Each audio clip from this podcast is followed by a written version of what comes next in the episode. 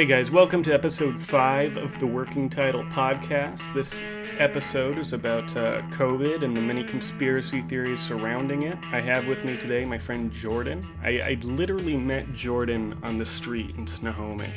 Uh, we struck up a conversation about Bill Hicks because I was wearing a Bill Hicks shirt. And that conversation quickly jumped from Bill Hicks to psychedelics to conspiracy theories very quickly. And when you meet someone that is that like minded when it comes to things like conspiracy theories, uh, you tend to keep in contact with them. Uh, I encourage you all to take this episode with a grain of salt, but to also think critically about it and keep your mind open to the possibilities of alternative motives of certain organizations. Uh, so I hope you guys enjoy, and uh, let me know what you think my dogs are going to inevitably bark at some point because my wife will be getting home, and we can just obviously edit it out or take a five minute break or something while that, when that happens, and so the dogs calm down. All right, um, sounds good to me. Yeah, dude. So, uh, I guess what have you? What did you say happened? Why are you? Why are you living with your? You just had surgery yeah, said. I just had surgery on my yeah. back, so I'm living with my dad until I can uh, go back to work in Spokane. Yeah, what happened to your back? Oh, I don't actually know. Well, like I know it happened, but I don't know how it happened. All right. Got a disc herniation and then a surgery, and yeah. So, did you start feeling it at some point, or was it like over time your back? Oh yeah, hurting? oh yeah. I, I, went on a walk one day, and mm-hmm. then, then I woke up, and I could. I was kind of like a hunchback tons of nerve pain down the left yeah. leg, stuff like that. Damn, it's a hell of a walk. yeah, but uh, yeah, so I'm uh, I'm doing a lot of nothing for mm-hmm. for the past two months or so. Yeah, the most nothing I've done in a long time. Has it been? Uh, has your recovery been pretty shitty? Having to do, have oh, you had to remain stationary or? No, uh, it was a pretty small surgery. The, the only stipulation is I can't lift anything more than like 10 pounds. Sure. How long does that uh, last? Like six weeks. Yeah. But uh, I don't have any pain or anything anymore. Mm-hmm. So that's nice. Yeah, that is good. Um, oh my goodness. These dogs. I don't know if, can you hear them? Uh, barely. Okay, cool. All right. Um, well, if they get too loud, then like I said, we'll take a break just for a minute. But um, anyways, yeah. So uh, how? So to talk about kind of, I don't want to call it the elephant in the room, but the thing I've been wanting to talk to you about. How mm-hmm. how did you guys find out that your dad? Where did your dad get diagnosed with COVID nineteen? So the initial testing was actually a false negative. Okay but he had a fever for about 17 days. Mm-hmm. He had extreme pain in his lungs. He, he he was so exhausted. He said he said he felt like he got hit by a truck. Mm-hmm. Um, yeah, it was mainly the 17 day long fever. It's just so out of the ordinary. Uh, we sure. didn't think it could have been anything but COVID 19. Plus, there's already uh, information floating around that false negatives in the testing are quite frequent. So, sure. I've also heard technically that false positives have been pretty frequent as well. Um, I don't know if you if you saw. Did you see any of that footage with the? Um, it wasn't Uganda. What was the name of the? Uh, there was a country where the president or whatever of the country said that was on television telling his people and telling the world that he had sent in like engine oil and olive oil and some other things as like test substances to be tested for COVID, and they all came back positive from the UN, you know, or the the representing I authority at the time or anything. I don't know if you heard anything about that. Do not remember hearing about that. Mm. Just because there's been, I mean, COVID has saturated the news cycle so much. For there's sure. just so much information out there, or a lack of information.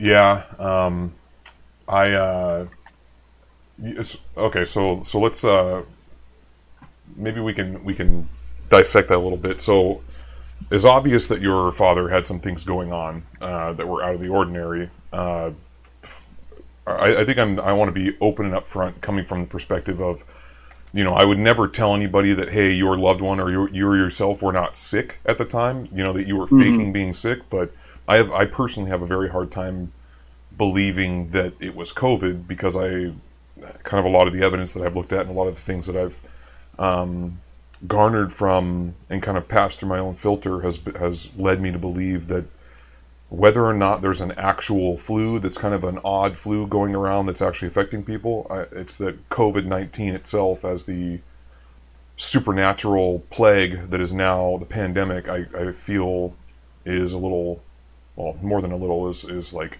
way overblown. And um, so when your dad being sick and being tested, you know, like the immediately what comes to mind for me is I it's it's it's again it's not against the judgment of your father or you wherever you guys choose to go get care from you know because this is ubiquitous everywhere there's testing being done all over the place for covid sure. Uh, but you know um, I, I i guess i've i've heard many things and i've read quite a few things on the lack of the efficacy of the actual testing done to to quote prove whether or not somebody is a carrier or is affected by covid-19 mm-hmm. um, and you know with that it, it's just yeah there's there's a lot of um,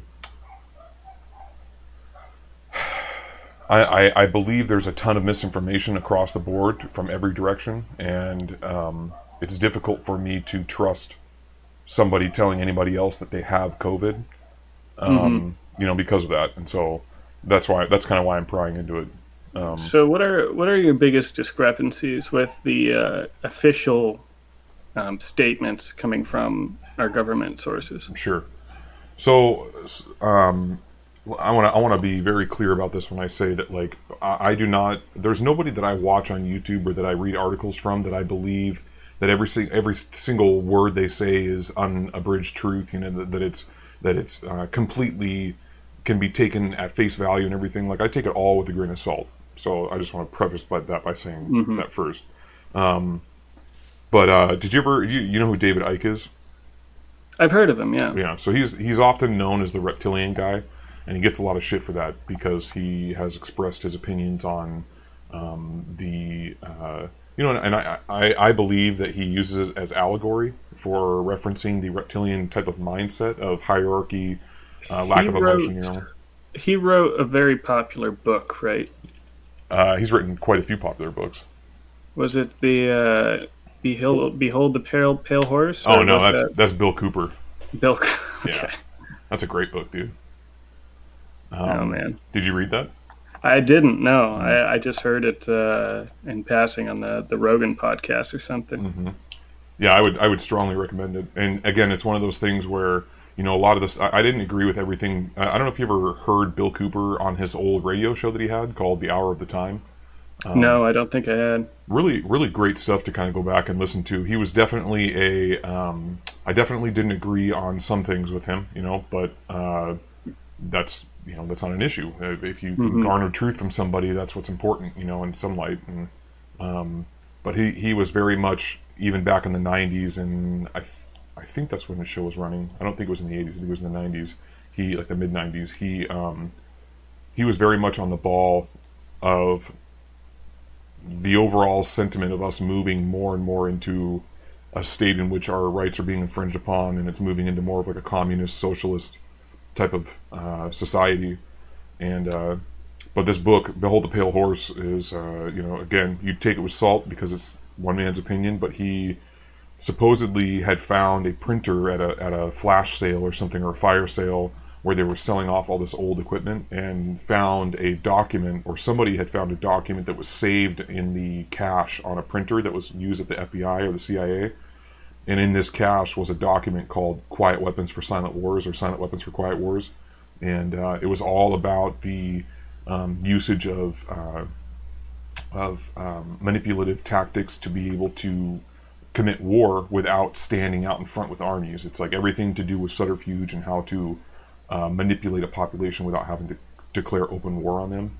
And uh, he was, yeah. So that's that's like the wow. main first bulk of that book is the of the Behold a Pale Horse is this mm-hmm. quiet weapons for silent wars, and Um, it's very interesting. I mean, and it's based off of a document that was on a printer that right, which again was bought on accident. Exactly. Again, that's one of those things where mm-hmm. you just take it for what it is. I mean, it, it, even if Bill Cooper himself had written that entire document, the Quiet Weapons for Silent Wars, there are there are a lot of there are a lot of uh, um, coincidences in the efforts that were described in this document and were described by his analysis of the document.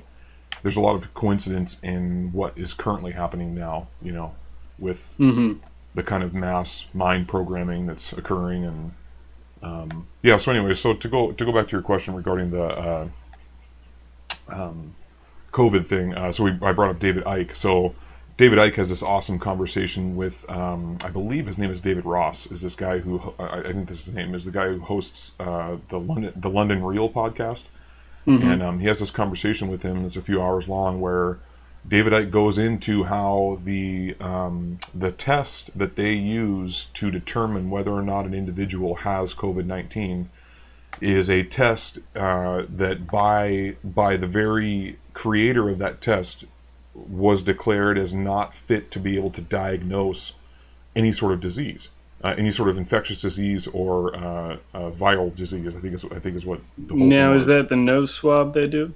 Well, it's it's not necessarily the swab. It's what they do with this with the. Oh, the the, the process right. in which the testing actually exactly. Uh, so goes under. Okay. Yeah, so I could totally I might butcher it here. Um, I don't want to spend too much time trying to look it up. Maybe I can try and find it here. But uh, the um, here, I'll just try and see like COVID test. Uh,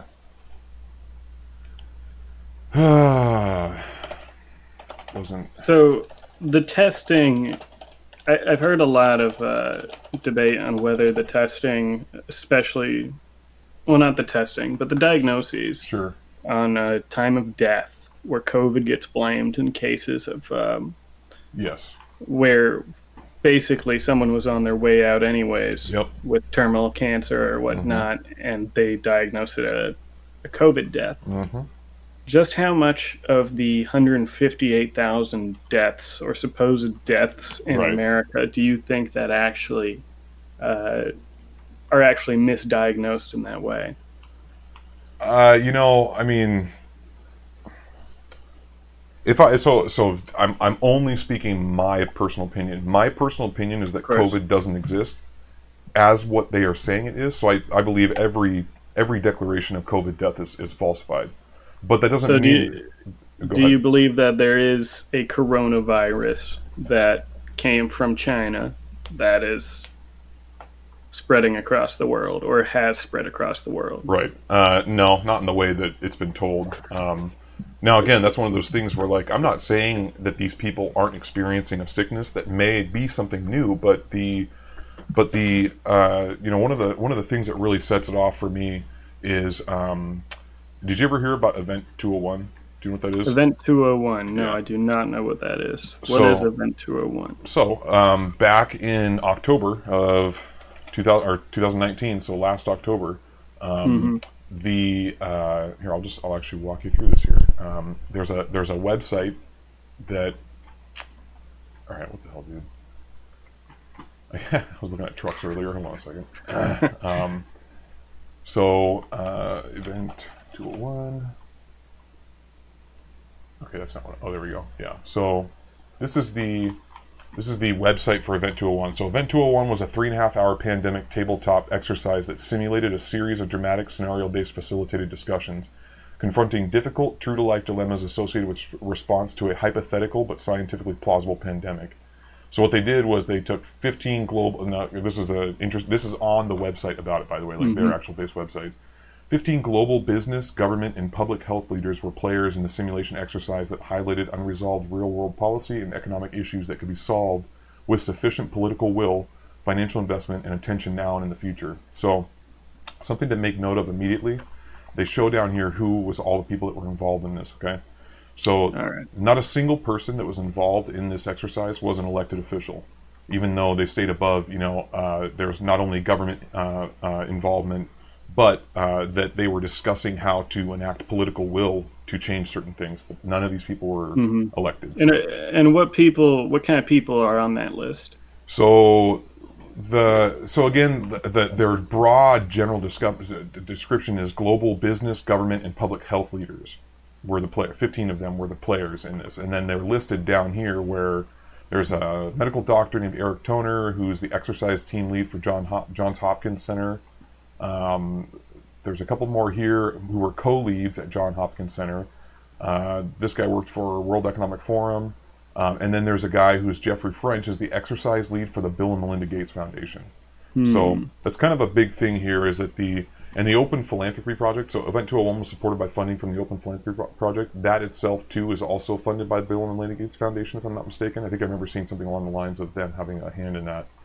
Um, so Event 201 was a prep for. So Event 201, like pandemic, right?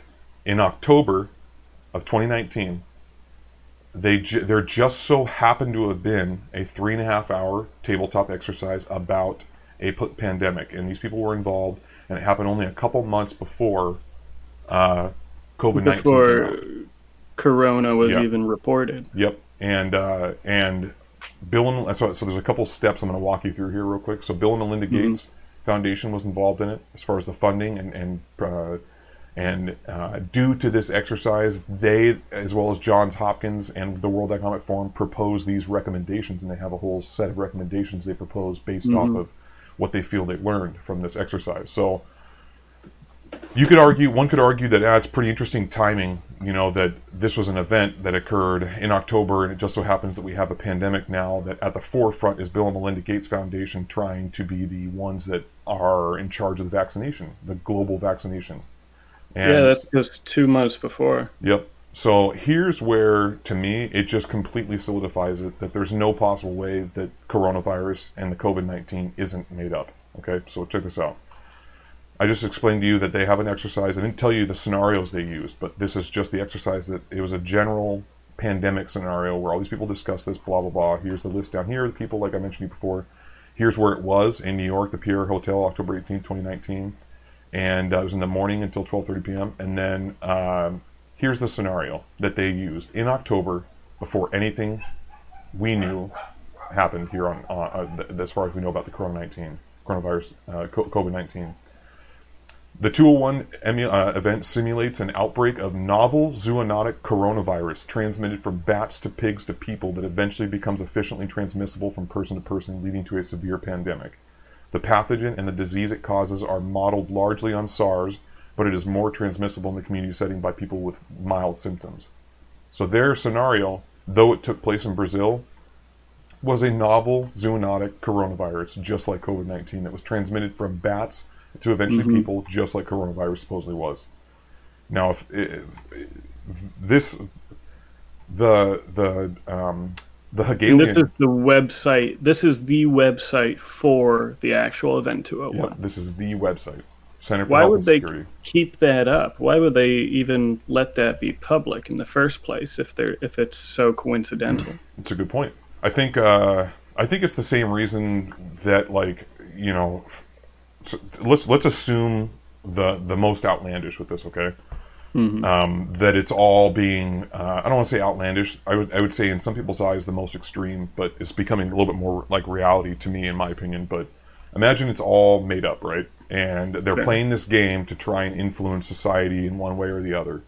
And you know, what if the game just gets boring when they continuously win and continuously win, and they decide to, in their boredom, kind of do be a little brazen about it and keep things up like this that people can look at but not but not connect the dots and still follow along with the protocols that they're being t- mandated from their governors and all that stuff. It could be that, um, you know, and again, the the this could also be, and I will give this always. This could I could be wrong about this, and I could be that it could be that this was just actually a, a, a coincidence, but it seems too much of a coincidence for me to think that it is because never has there been, as far as I know, there hasn't been an event 201 or a, a simulation of an outbreak and discussed by these world leaders or whatever before this.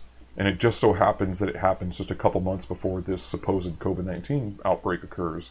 And it mm-hmm. follows along the same lines. You know, I, I, I don't know what again, if we're assuming the worst, I don't know what the goal would be to keep this information up. I think it would be more to like mm-hmm. confuse and people. And... I can read it right there. There's no possibility of a vaccine being available in the first year. Yep. Yep. And this is where, and then so the the scenario ends at an 18 month point with 65 million deaths. The pandemic is beginning to slow due to the decreasing number of susceptible people. The pandemic will continue at, at some rate until there is an effective vaccine or until 80 to 90% of the global population has been exposed. From that point on, it is likely to be an endemic childhood disease. Man. Yeah. So, so this is I, know this is definitely a long answer to your question. What mm-hmm. is it? Mm-hmm. What is it about the official story I don't trust? But like this is a this is one of the things for me is that Event 201 occurred involving the Bill and Melinda Gates Foundation, and now only months later, when the coronavirus quote happened, uh, mm-hmm. Bill and Melinda Gates Foundation are at the forefront of the vaccination, and it reminds me of the. Um, and if you look at the this push to to get people to wear, have you heard I heard today for the first time, but it may have been a couple days old, perhaps. But have you heard that they're suggesting now? Anthony Fauci and the rest of these people are all suggesting now that kids and adults need to not only wear a mask, but they have to wear goggles and like face shields. And, I haven't heard the thing about the goggles yet. No, dude, this is it is ridiculous. I mean, I, the, I, so what yeah. is the point? If say it's all fake, sure. what is the point of getting us to all wear masks or getting us to all wear goggles? I think or getting th- us to stay home. Even. Yeah, I think I think the goggle and mask thing. If we look on like a on like a very face value, uh, no pun intended, it blocks uh-huh. the, it blocks the face. It blocks what makes you you. I mean, you can argue that oh an individual is their eyes people can tell each other by their eyes but like how you tell somebody's emotions most of the time are a combination of looking at their eyes as well as their facial features when they're speaking when they're looking at you when they when you say something and you garner from them how they feel about that you're looking at their face you know? And that doesn't occur when you have a mask on or at least it's a lot more difficult. Um, i think i think the anonymity uh, the forced anonymity of wearing masks is on the one hand like a um, I think it's I, I think it's almost like ritualistic. Like it's a way to show that what they mandate people will do, even if there's like enough questions surrounding the official story. Like I found for me personally, I find it to be enough questions to to not wear these things and to not fall in line with this. But at the same time, you know, me going to the grocery store, is it worth my time to go in without a mask to deal with people telling me versus me putting on mm-hmm. the mask, grabbing my stuff, and getting out as quickly as possible? You know, it's one of those things where I don't agree with it, and I think it, mm-hmm. I think I think it's way blown out of proportion. But um, I've kind of enjoyed wearing masks at grocery stores. The anonymity is nice. I, I it is. it really honest, is. You know, um, it is nice, and it makes me almost feel like, uh, you know, what if, what if the, what if kind of the point is that at some point it'll be mandated that people are always wearing masks and they're facial recognition has gotten so good at just viewing eyes that they won't need the whole face. But this is a way that you can, you know, another part of the whole thing is that uh, there's a there's a pretty awesome video of this dude who tests the oxygen level of breathing with with and without a mask on, like one of the one of the R35 masks or whatever those things are called, the T35 masks, the ones that the doctors use. He mm-hmm. he shows you he's got a little air uh, a little oxygen meter and he puts it up to his mouth without the mask on is breathing, and he's saying, you know, the OSHA standard for work environment is you can't go below 19 and a half, or you can't go below 20.5% oxygen saturation. Otherwise, it's considered a dangerous environment to work in. Both for you can get epoxy or uh, not epoxia, um, an- anoxia, I think is the name uh, of it. Uh, when you are uh, lacking oxygen, um, you know, there's there's different issues that start to happen cognitively as well as mm-hmm. physically. Um, and your heart rate spikes. And uh, and there's a there's a study that was done like within the last couple years that that showed that uh, surgeons that spent more than like an hour or two in surgery and were wearing their mask the entire time had increased uh, heart rates and um, were dealing with cognitive uh, issues that were occurring from wearing the mask so long. And um, you know, I bring all this stuff up because I, if I, I, I cannot say for certain what the mentality is behind the people who would be mm-hmm. controlling this, but it seems to me like whatever their initial on a, on a on a on a individual action level motivations are. I believe the overall motivation is to continuously erode at our freedoms, you know, and erode at what we have the freedom to decide to do or not. A question on that study: Was there sure. a control group of people operating on people without masks? I think so. Let me let me try and look it up actually real quick. Um, uh, Are they even allowed to do that? no, right? So, study on uh, face masks, surgeons. Um, yeah, I might have to look uh, just so I don't sit here and have this page up the entire time. There's a oh here we go, PubMed. Yep, this is it. So the abstract, uh, uh, the study was overta- undertaken to evaluate whether surgeons' oxygen saturation of hemoglobin was, was affected by the surgical mask uh, or mm-hmm. not during major operations. Um, the methods were repeated measures, longitudinal and prospective observational study was performed on 53 surgeons using a pulse oximeter pre and post operatively. Um, are, I don't see anything about a control. Um, yeah, making a control group for that would yeah. be hard because it. I don't think you would be able to replicate the uh, the feeling of operating on a real mm-hmm. human being, uh, and I'm wondering if it would have anything to do with uh, nervousness sure. instead of the mask. Sure. But you know, then again, I, I don't know. Well, I mean, especially if, if you're if you're dealing with a longer surgery, obviously that's going to be you know probably nine times out of ten means it's a it's a much more serious mm-hmm. surgery. You know, and there's a lot. They, they are saying. I mean, the study does seem to say that it is surgical mask induced, though. Mm-hmm. Yeah. Um, the decrease was more prominent in surgeons over the age of 35. Uh, considering our findings, pulse rates of the surgeons increase and SpO2 decrease after the first hour. This early change in SpO2 may be, may be either due to the facial mask or the operational stress, which is what you just brought up. Since mm-hmm. a very small decrease in saturation at this level reflects a large decrease in PaO2, our findings may have a clinical value for the health workers and the surgeons. Um, yeah. So yeah, I just thought that was a pretty interesting, interesting. Yeah, that is pretty you know, interesting.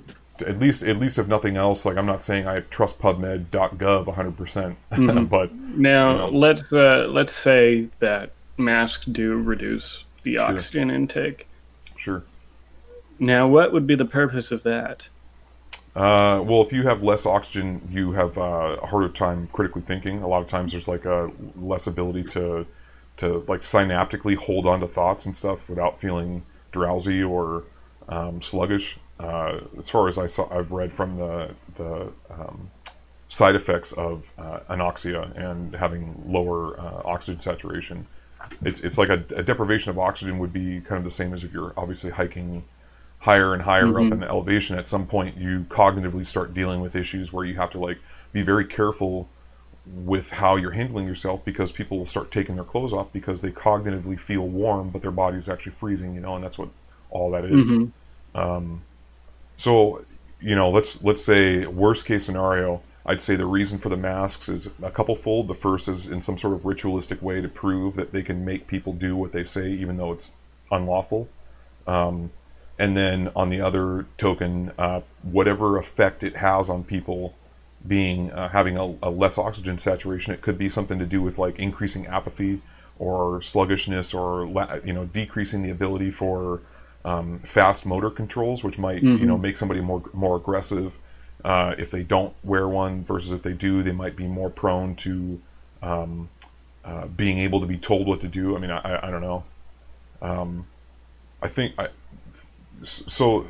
You know, the Event 201, like I showed you, the mm-hmm. um, when I couple that with the uh, the testing method, and I, I forgive me because I've I'm totally forgetting the name of it, but it was like the it was like the RSPR something type of test where essentially what they do is this is my this is my I don't know to call it, say it layman understanding, but I'm not, definitely not yeah. a medical doctor, but I've done a little bit of research and um, from what I understand, this is how they test for these things using this test method. So if if you've had some coffee this morning, let's say the only things that I garner from your a swab of your mouth is there's two particles of coffee, there's one particle of cheeseburger, and one particle of whatever. You know, we'll say mm-hmm. uh, lemonade or something. It doesn't matter. So mm-hmm. so you have you have two parts coffee, one part food, one part lemonade. the the idea if they wanted to test for lemonade in your spit, they they swab your mouth and they put this this sample into a dish or a petri dish or whatever, and they put this stuff that's like an organic. Um, the, the only way like a, like an allegory would be like an organic magnifying glass when it's like it's like organic material that when applied yeah. to something will take on it like reflects if you put this stuff on this swab I just took your mouth it will make mm-hmm. it a larger it'll it'll duplicate what it finds and make it a larger um, specimen for me to be able to view it you know specimen to sample exactly um, okay. However, it will it is not a linear expansion. It is not a linear growth. It is because you may have started off with two parts coffee, one part cheeseburger, and one part lemonade. But what I might mm-hmm. find when I see it is the saturation looks like you have seven parts lemonade to one part coffee to four parts food. But it's because that that amplification process is not linear. It does not do it exactly in the same proportions. It just it, it's I, I forgot what the purpose of it was for. I feel like they were they were. Um, no, I, I, don't. I don't want to put bastardize it and just make something mm-hmm. up because I feel like I'm remembering one reason why it existed, but it definitely wasn't to determine if somebody had something. Because if you if you if you directly fought coronavirus off, let's say you just had a really mm-hmm. good immune system, and you had a single particle of coronavirus inside the swab that I took of your nasal cavity, but all the rest mm-hmm. is there. You have plenty of white blood cells and stuff. If I use this amplification process on your swab, it'll eventually show if I use this enough, no matter what, it'll eventually show that you have this in your system to to a degree in which I can say, yep, he's got it, regardless of if you fought it off. You have this in your system. Therefore, what do we do this with this information? And what they've been doing is they've been claiming that you are infected by it, and therefore you are a carrier, not you're asymptomatic, which uh, which so does, this is where all the uh, asymptomatic mm-hmm. uh, results come from. Yep, so, um, did you ever hear? So, so the the reason why that doesn't make sense though is because it completely fails Koch's postulate. Have you ever heard of that before? No, I don't know what Koch's postulate yeah, let's is. Look this up. It's a really good. It's, it was a, a very interesting. Um, here we go. So Koch's postulates are the following, and this was dealing with. Um, uh, let's see. Uh, are four criteria designed to establish a causative relationship between a microbe and a disease. The postulates were formed by Robert Koch uh, in 1884 based on earlier concepts and refined. Um, Koch applied the postulates to describe the etiology of cholera and tuberculosis, but they have been controversially generalized to other diseases. So, um, the postulates were the following The microorganism must be found in abundance in all organisms suffering from the disease, but should not be mm-hmm. found in healthy organisms. So, this is a way, this is again one of those things uh, that to, to be clear about this, what he's saying is that his criteria were designed to establish a causal relationship between a microbe and a disease. Um, okay. So if you're saying like, hey, uh, I believe these symptoms that you have are COVID nineteen, we need to be able to prove that the microorganism must be that we claim is it that we're looking at under this this you know microscope. I need to be able to claim that it exists in you abundance in an abundance uh, if you are suffering from the disease but you are, it should not be found in healthy organisms. The microorganism must be isolated from a diseased organism and grown in pure culture. Um, the cultured microorganism should cause disease when introduced into a healthy organism. The microorganism must be re isolated from the inoculated, diseased experimental host and identified as being identical to the original specific causative agent. It's just basically four different methods in which you prove that the thing that you think is causing disease is causing disease. Um, Mm-hmm. And the th- and where it fails with COVID nineteen with this asymptomatic thing where you're a carrier, is that uh, you will not be it, it, you would not find it in healthy organisms. The the um, uh, if it was introduced into a healthy organism should cause the disease. If you have uh, malaria and you take it from one person with malaria and you give it to another person, they will mm-hmm. get malaria. You know they will get the symptoms of malaria, and uh, you know it's the same with with these other um, like the bubonic plague is another example. You know, you can it, it's there's there's a whole bunch of different uh, examples of of microorganisms that have caused certain issues. And uh, now, mind you, Koch's postulate is uh, here's the thing right here where it says these postulates were generated before modern concepts in microbial pathogenesis that that cannot be examined using Koch's postulates, including viruses, which are obligate cellular parasites and asymptomatic mm-hmm. carriers. So this is where this is where it doesn't fit but they've disclaimer. Used, right. They've they've it, it doesn't it doesn't uh, you cannot indicate somebody being an asymptomatic carrier if it fails. If you say, oh, it fails Koch's postulates, therefore X, Y, or Z, it doesn't make up for the fact that there could be somebody who's an asymptomatic carrier who has it but isn't showing signs of the disease. Mm-hmm. But but that is the other side of this. Is that that's the argument against Koch's postulates that oh we've determined based on in the in the past that that a human being can be a carrier, an asymptomatic carrier. Therefore, Koch's postulate doesn't work. Um, and and that's where the debate and kind of the controversy is. Is that do you believe that it is possible for somebody to be an asymptomatic carrier of something? Mm-hmm. or or could it be that they don't actually have it? You know, that um, their body actually fought off the the virus before right. it could get the disease. And you know, if some if if the germ theory is accurate and there is a there is a microbe of COVID nineteen on you who has now fought it off successfully, you mm-hmm. would not be considered somebody who is you be considered somebody a healthy organ uh, who would be a healthy organism prior to being quote tested for being asymptomatic, you would be a healthy organism because you are not affected by it. If somebody mm-hmm. coughs on you and they have the cold, and you have those microbials on you, but your your immune system fights it off. If somebody did the same test on you that they did for the COVID, they would say, "Oh, you have the cold." Obviously, because it's showing up in this test here that you have these microbials in your system. Hmm. It doesn't matter if you're not showing the symptoms; you have it. But then that's where it comes down to, well, what does it mean to have or not have a microbe? Like, wouldn't we all have been exposed at one point or another to like trillions of microbes? Well, isn't there a difference between having coronavirus and having COVID? Because just carrying coronavirus along with you, that's the virus that causes COVID, right? Yeah, I mean, I mean the the I think there's a misconception, and I could be I could be totally mis uh, have a misconception of this, but this is from what I understand is that coronavirus is a type of of uh, virus, or it's a it's like a, mm-hmm. a, a whatever taxon taxonomy of it or something. It's it's a it's meant to be like a group of them. Like uh, the the cold, the common cold is mm-hmm. is considered a coronavirus, um, and uh, so well, so coronavirus. This this one's got like a way longer name that no one ever says. I think. Sure. Um, let's see if we can look it up here. I, I despise the idea of looking up Wikipedia's article on COVID nineteen because I already know there's going to be. so um, the SARS-CoV-2 the severe acute respiratory syndrome coronavirus too. Yeah, yeah, that's yeah. the one I think. Yeah. So yeah, it's just it's uh you know, it's interesting. There let's see this real quick. The worldometer. Yeah. So I the thing is so this I don't know if you know this or not, this website Worldometer mm-hmm. is where a lot of news stations and news outlets and, and media outlets all get their numbers for how many people are dying and how many mm-hmm. people have the cases and stuff like that are, are considered cases of it. Um, you know, one of the problems with it too is that this is when you look at here. Let's take a look at this real quick. I want to see because um, if you look at about this website,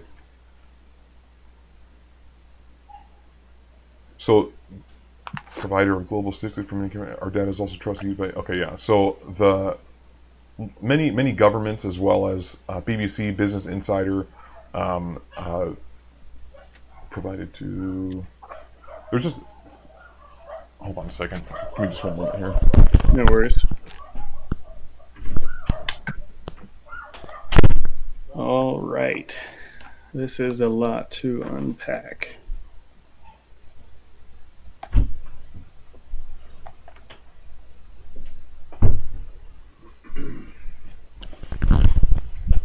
anyways, um, so you know, this is this is a single source that, like, if you look up the um, where was it? I was just just had it a second ago. The coronavirus numbers. Uh,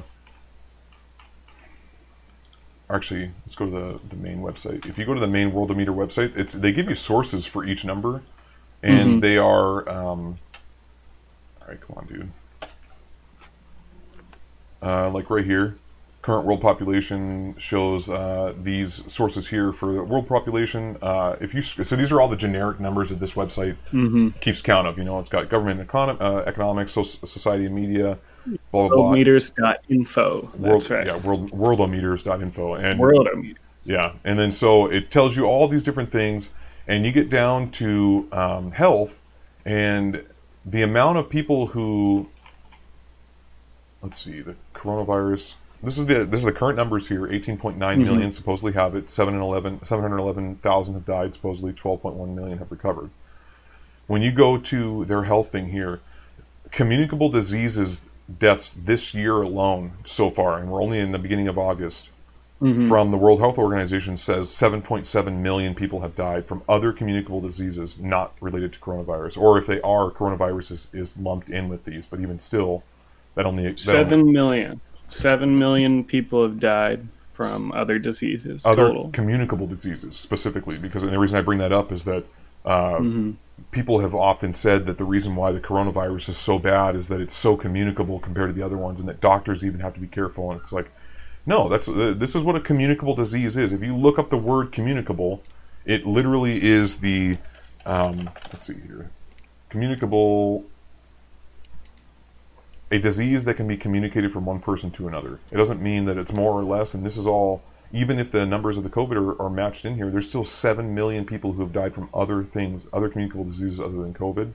And yet, COVID is what this whole worldwide government push uh, is is based around. And I, I Okay. yeah, So I'm curious just how much is included with the communicable diseases uh, numbers. I mean, is that including malaria? Is that including let's see here. uh, not not cancer, of course? yeah, Um, let's see. Um, okay. Because depending on how extensive that is, and where those people are dying, Mhm. that could change a lot of how I think, uh, how I really interpret that. Sure. Because as I see it right now, it looks like uh, seven million deaths compared to seven hundred thousand. All while we've been doing the same preventable measures. I mean, Mhm. otherwise I would have said, oh well, you know, seven million of everything all together. Sure. but it still doesn't make sense because I mean most of the world is still socially isolating and wearing masks, but people are still dying from these Mm-hmm. Yeah. communicable diseases. I mean, Yep. And, and the virus really took off in March. I mean, Yeah, it was here like in. January, but Mhm. is that going for the whole past year, the past twelve months, No, or this is that is just this going is since the beginning of 2020. since the beginning of 2020? Yep. Yeah, those numbers don't make sense to me. Yep. So this is this is the same website, like I said, and so I'm bringing this Mm-hmm. up to you because I, I'm glad that you are looking at this and it doesn't make sense to you. Not that I just want I'm rooting for you just to be on my side of this, but Mm-hmm. this this this website, this is one of the things that was like a like a uh, uh, a source of fuckery to me. Was like I'm looking at this and I'm going, this doesn't make sense to me. Why you know the the look at some of these like there's this year alone there was 291,000 seasonal flu deaths, but they've they've been uh, God I gotta try and I'm- I know I have it somewhere on my computer here, but I have a video of uh, a gal who was a um, whistleblower who was a uh, practitioner uh, um, uh, health. I think she was. I think she's a doctor, maybe a naturopath, but she's talking about how she was told to mark deaths as COVID deaths, uh, regardless of if they were able to determine that posthumously that they had the coronavirus or the COVID nineteen, even by using this test I described earlier to you, this one that doesn't determine you were sick by it, but if they found even remotely one little thing inside of it, it could be amplified to the point where it looks like you were, you know, saturated in this COVID nineteen, whatever they are claiming to be the COVID nineteen microbe, and uh, yeah, and and then and then uh, they would declare it as, and, and uh, it's so crazy too because there's you got to be careful of the um, of the uh, language that's used too because when it was first happening in the news there was two different languages being used. Whether or not intentional i think it's probably intentional but it may not have been but it kind of it's, it's a little fucky but the um, the one part was that you'd get people who would say uh, uh, this many people have tested positive for coronavirus uh, before they died versus these were deaths caused by coronaviruses you know by the coronavirus. Yeah. this is you know oh these people tested positive or, or now a new new study showed today 75 more people uh, died and have tested positive for covid-19 you know or tested positive and have died it doesn't mean they were they died from it but you know these are all things that are that are pushing into the numbers to try and make it seem a, a much bigger deal than i think it actually Yeah. is but that seven million number. I'm still trying to think of ways people could have died from other communicable diseases. Yeah. More so, I'm trying like to, uh, I, I bad water in in Africa or, or sure. other parts of the world that aren't uh, completely um, what's the word industrial not industrialized. You get what I'm saying? Yep. I no, I, t- I totally get it, man. But um, uh, so it would seem that our response to COVID is a bit disproportionate.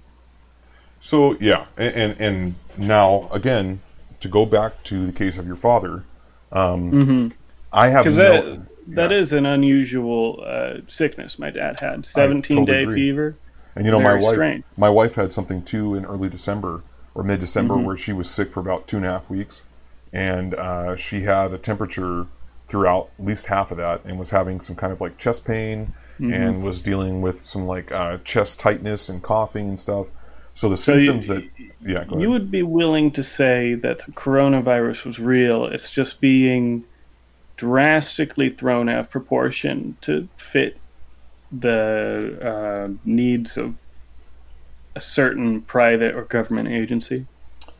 Uh, I, I, I'm not willing to say that because I don't know for certain. My gut tells me that um, my gut tells me that that we may have dealt with something new that is being shared across a lot of people potentially, but I also feel like there's just as uh, possible possible of a, of a reality of it, which is that um, there's it's actually not something too new. It's just that it's been kind of rare. Maybe perhaps there's been like some sort of flu or cold that came across mm-hmm. into the United States from somewhere. Hell, it could have even come from Wuhan. I don't know, man. But I I don't believe. I personally don't believe that what they are saying is COVID nineteen is COVID nineteen, and I, I especially don't believe that it's nearly as dangerous as they're saying it is. Now, what your dad had, I don't know necessarily that that's even how, how can how can how can they prove to you or me or your dad that what he has is coronavirus? They can take a test and say, "Oh yeah, it came up positive," but how does that prove it for us? You know, I, I guess I'm. I mean, hopefully, you can trust your doctor, but uh, how many doctors are are actually skeptical at at this point? How why haven't doctors and nurses and and or more doctors and mm-hmm. nurses than we've seen come forward to to yeah. kind of be skeptical about what's going on here. I've heard some. I've heard some things regarding the um, medical like councils and stuff and medical industry where there's tons of like regulation that is run by organizations that are at the forefront of testing and COVID nineteen and uh, immunization and stuff. So if you go against what you're being told to to do in your practice, then you could lose your license or you could lose your you know what your practice. I mean, I, I, I I've I've I'm uncertain to because I don't believe for a moment that every person who's a nurse or a doctor is quote in on it. you mm-hmm. know, not even not even remotely. But I yeah, also feel that that would be the uh, the main counter argument. Like how how can you believe that all these people are are working together to to get this massive ploy underway? Sure. No, I think it's I think it's more um, compartmentalization. There's a. Mm-hmm. W- and I and I feel this too, so don't think that I'm I'm excluded from yeah. it. But like I, I, we live in a country where there's there's an honor in just doing your job. There's like the, there's like a somehow we've built it up to be honorable to just taking your orders and doing it. You know, I was just I was just doing my job. I'm free mm-hmm. of the blame. I'm free of it. You know, I was just doing my job. But you know where where is the line in which you know your morality must come into play? When do you stop shirking all of your responsibility and then take responsibility for all of your actions regardless of what your employer tells you to do you know mm-hmm. maybe maybe that should have been in the beginning to begin with you know that your actions were were dictated by your morals as opposed to what you're being told by your employers. And mm-hmm. again i'm i'm definitely not a a perfect example of that you know. I i don't like my job. I don't like the industry i'm in um, anymore like I used to, and so it's kind of hard mm-hmm. for me to give a shit about a lot of stuff that I do, but I do it anyways, and even though it doesn't make me happy because I got bills to pay, we all do, and yeah, um, you know. So moving on to, from uh, people in the medical field, sure. I, I want to talk about every other country's response to this supposed virus. Sure. I mean, obviously China was the first one. and they had the most radical response with Mm-hmm. you know forcibly locking people up and keeping them, uh, tracking them, Yep. uh, and and whatnot.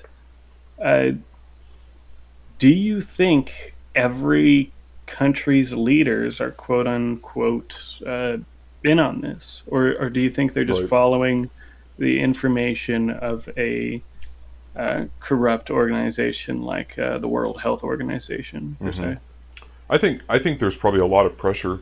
Um, whether or not you can you can call somebody in on it if they're like the crony of some little street punk who sells drugs who happens to his money ends up happens to go to the warlord at the end. You know, you can call this person in on it, but it's definitely compartmentalized, and he doesn't know shit. He just knows that he gets paid to do whatever it is. You know, I mean, I I personally, I just from from you know one of the things about the United States government I, I think we are one of the most corrupt in the in the world, uh, and it doesn't mean that I think that we are the uh, worst country to live in. I'm not saying that at all. Uh, you know, we we have certain freedoms that many other countries don't have, but you know, for the time being, we have those freedoms, and uh, you know, we the the Act of 1871 was. Um, uh, an act that established what, is- what was called the United States of America Inc. or Incorporated.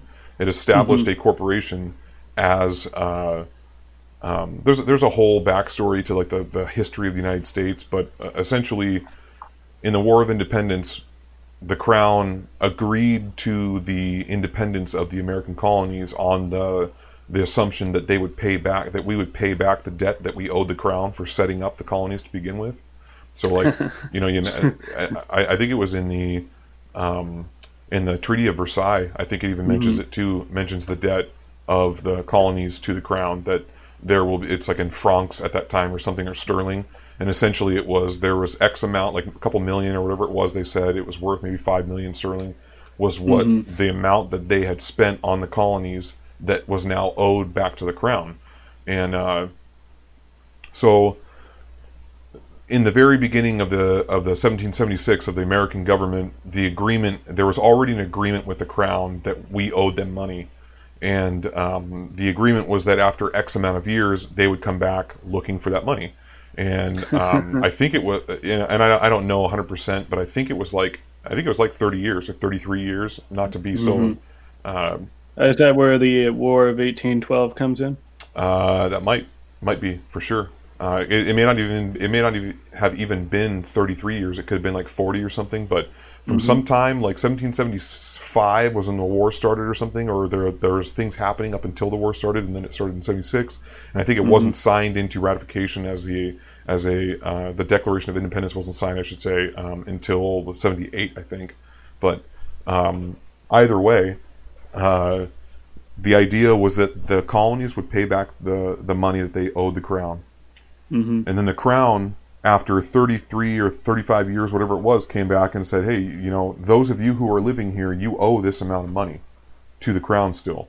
And at that point, it was it was the the next generation, and maybe even one after that, having now been born, of people who were born on this land that is their home, and you have these people who supposedly are saying that they are responsible for the debts of their fathers, you know, and uh, and so on the one hand you have people who uh, uh, or, or so, so they've come back and they've said you know you owe us this amount of money. And the people who were there said well we can't pay you that because we've even though it's been a generation and a half we don't have the money that you're looking for the five million sterling or whatever you're looking for. We're just you know people trying to survive over here in the colonies and everything. And um, so there was an agreement put into place that uh, and, I, and I can do my best to try and find the source for this stuff. It's been a while since i read this and it was a pretty obscure source. So again take all this with salt but it kind of lines up with what i'm what i've also learned elsewhere but uh, every there was another cycle. It was saying okay okay we will allow you to to have another 30 years or another x amount of time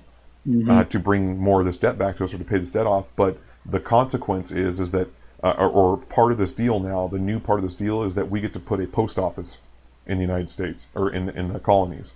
And that's how the post office started was it, it initially was created as a means of having unmolested communication via the crown to the colonies unmolested was the whole point. So that you so not only was the post office in the in the in the um, colonies supposed to respect mail that was dro- that was brought in letters and declarations and decrees and all that stuff from the crown Mm-hmm. and supplies from the crown or anything else that they were doing or trade and everything but they were also supposed to respect it to and from in the ocean like on the over the water too. And so this was the declaration was okay you, you don't have to pay your debt now but this is what we want. We want full communication and, f- and have full possibility for the crown to be able to send supplies and send communication to you. So they agreed to it and this was meant to be able to discuss this debt and to be able to manage this debt as well as other debts is the whole a point of, of maintaining this communication. So the next cycle occurs and uh, the next cycle occurs and another 30 years goes by or whatever you know and then uh, uh, or, or 15 years whatever it was one of the times that this cycled back around was uh, when um, was the war the civil war and what happened was was that uh, did you know that abraham lincoln was the first illegal president Well, what do you mean by illegal president? so up at up until that point, there was a um, I think it was the Thirteenth Amendment or the Fourteenth Amendment or something. One of them, or maybe the Twelfth. I don't know. I'm, I can't remember off the top of my head. But one of them was was specific to uh, you. It is it is uh, was not considered allowed for anyone to be of Amer- an American office in the colony office in the colonies if you owed any allegiance to or held any title of nobility to another country and uh, and Abraham Lincoln was had the title of Esquire, which means that he was uh, a member of the of the Bar Association, which is the British accreditation registry. Um, and that's that's where like the American Bar Association dealing with lawyers and, and attorneys and stuff. That is Yeah. merely uh, that is a merely an American front for a British um, organization, uh, which deals with admiralty law and uh, everything else in between. Um, but that's specific to uh, uh, the um, so so Abraham Lincoln was an illegal president because he wasn't Well, allowed. he- to, oh, go ahead. He he wasn't technically an illegal president, right? Because that was just a, an American front. Well, so so it's an American front when in regards to the bar association, but but as a col- in the colonies, the original amendments had said that, or the the the uh, Constitution had initially said that you were not allowed to be to hold office in American colonies if you held office to any other country or held allegiance to any other country or any title of nobility to any other country. And the Bar Association was considered a British correct. entity. Correct. And Okay. which was not an American entity, and therefore, you know, the and so around that time, so that happened. As I said, the uh, the, the Civil War occurred at one of the times of this cycling of the debt, and um, the uh, the the country, the government that was put into place when speaking to um, uh, the the British uh, uh, Parliament and the Crown, when they said, "Okay, the debt's due. We're back now again." They said, "Okay, uh, well, we don't have it. Obviously, we can't pay you what is now, you know, with inflation, twelve million sterling or whatever you know, or whatever they've said it is now. Uh, we can't pay you that. So let's renegotiate this debt, this loan." And the way that they renegotiated it was that the crown said, okay, we want as collateral all of the land of all the landowners you have as citizens of the colonies. Um, and, and so, as anybody who claims to live on that land and to own land, their land is collateral for the debt that you owe us. And uh, that is, and when and when that was found out, that is why the, the, that's what I've heard potentially is the actual reason why the Civil War started. It wasn't about slavery; it was about um, the fact that these people who were three, four generations now removed from a debt that they're being told is on their heads, and their land and what they've their families that you know have have sweated over and bled over. This is now property of the crown. If this debt that the government organization doesn't get paid off, it's now property to the crown. And the point at the time was not to pay it off because the crown was going to move in and take the property. Um, and the Civil War started at that point. Uh, they say it was for slavery, but if you read the uh, the amendment, which I, let me let me pull this up actually here. So I think it's the Thirteenth Amendment. Uh, yep. So check this out. So verbatim, the Thirteenth Amendment states, um, "Oh, for fuck's sake, come on." Here we go. The Thirteenth So- Amendment. Oh, go ahead. The the people whose land would have been taken Mhm. Was it be would it be all Americans at that time? Uh, pretty, yeah, pretty much anybody who de- who defined themselves as an American of the colonies, or the or uh, what was considered the Confederate States of America. Um, Why wouldn't they just fight the British?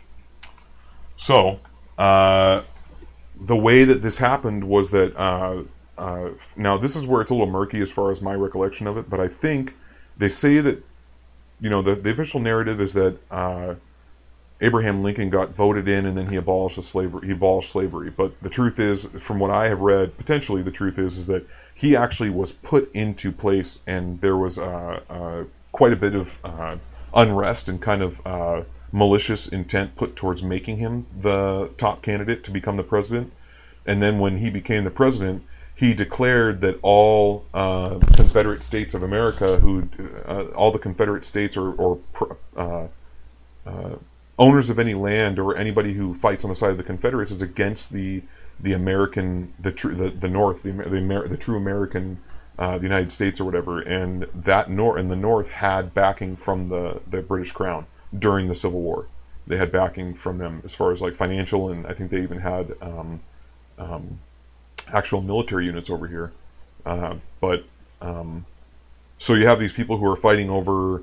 Uh, now it's been told that it was meant to be for abolishing slavery. That that the Civil War was fought because people didn't want to give up their slaves. But it could from this alternate story is that it was actually because uh, Abraham Lincoln wasn't a legal president, and they knew it at the time, and they knew that he had allegiances to the crown, which is why all these people were in uproar when he got the nomination and got the vote, because there wasn't actually that many people supposedly voting for him. So the people in the South were afraid of their land being taken by the British. Correct. Over over the debts of their great grandfathers, you know, which their their property. Exactly. Now, people in the South also viewed their slaves as their property. Oh, for sure. So, would it be fair to say that it was still, in fact, about slavery? I, I don't. I, I don't know. I mean, again, I'm only telling you a, a another version, another version of this that I've read. But I, I guess I can't. I don't have all the answers for all the in between. What I know is that legally and actually within the Thirteenth Amendment, slavery was not abolished. It was. Uh, it. Let's see if it'll it'll show me the fucking thing, dude. I just want to see what the what it says. like no nowhere in here does it. Here we go. So section one of the Thirteenth Amendment says neither slavery nor involuntary servitude, except as punishment for crime whereof the party shall have been duly convicted, shall exist within the United States or any place subject to their jurisdiction. Uh, it means they say they're saying slavery and involuntary servitude uh, shall shall uh, not exist. What does it say? Except as punishment yeah, neither slavery nor involuntary servitude shall exist within the United States or any any place subject to the United States jurisdiction, except if you have been uh, uh, convicted, duly convicted yeah. of a crime. Which means that those who are prisoners and you have been convicted of a crime, you are considered a slave of the state. Which is why even now there's still labor that occurs inside of uh, prisons and mm-hmm. penitentiaries that they are not being paid anything. If not, you know, they might be pay- getting paid, you know, dollars yeah. a month for it or something, but yeah, um, it's it's slavery. So it, all they did was change the ownership of slaves from private to public, or I should say, from private to federal. And uh, you know, these for-profit prisons are private institutions, even though they are part of the you know justice system. Quote: They are private institutions that are um, that need to maintain a 95% currently today need to maintain a 95% um, occupancy rate in order to continue making money um, and generating money for the interest for, for those who are the shareholders and the and the interest holders, whatever, for those prisons. Mm-hmm. Um, it's fucking crazy, man. Uh, uh, what's section two? Section two just says Congress shall have power to enforce this article by appropriate legislation.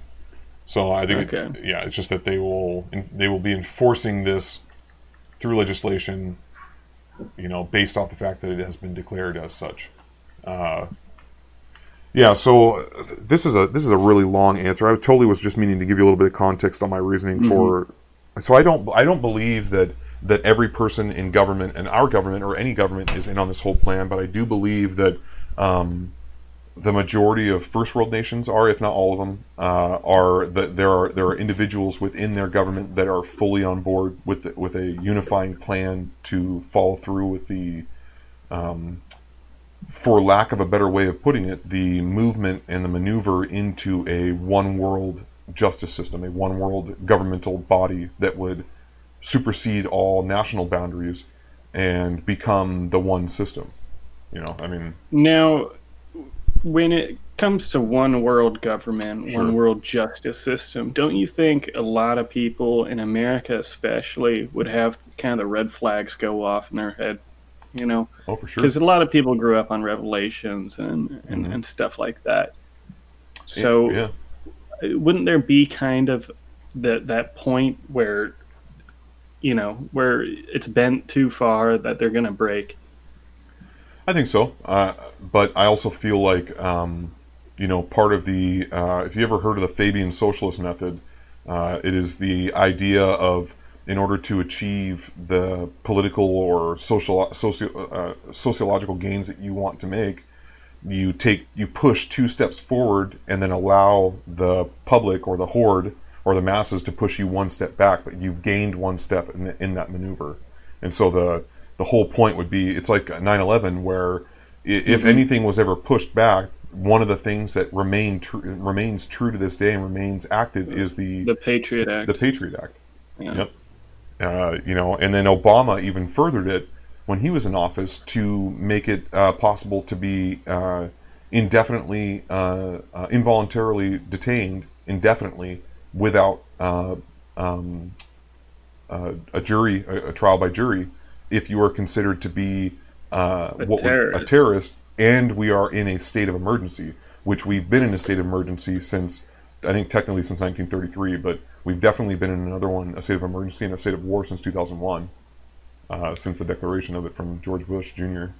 So you think they're setting up to have kind of a a harder police state with a lot of uh, control? Yeah, I think the I think the idea is that there are just people who want you to purchase what they make.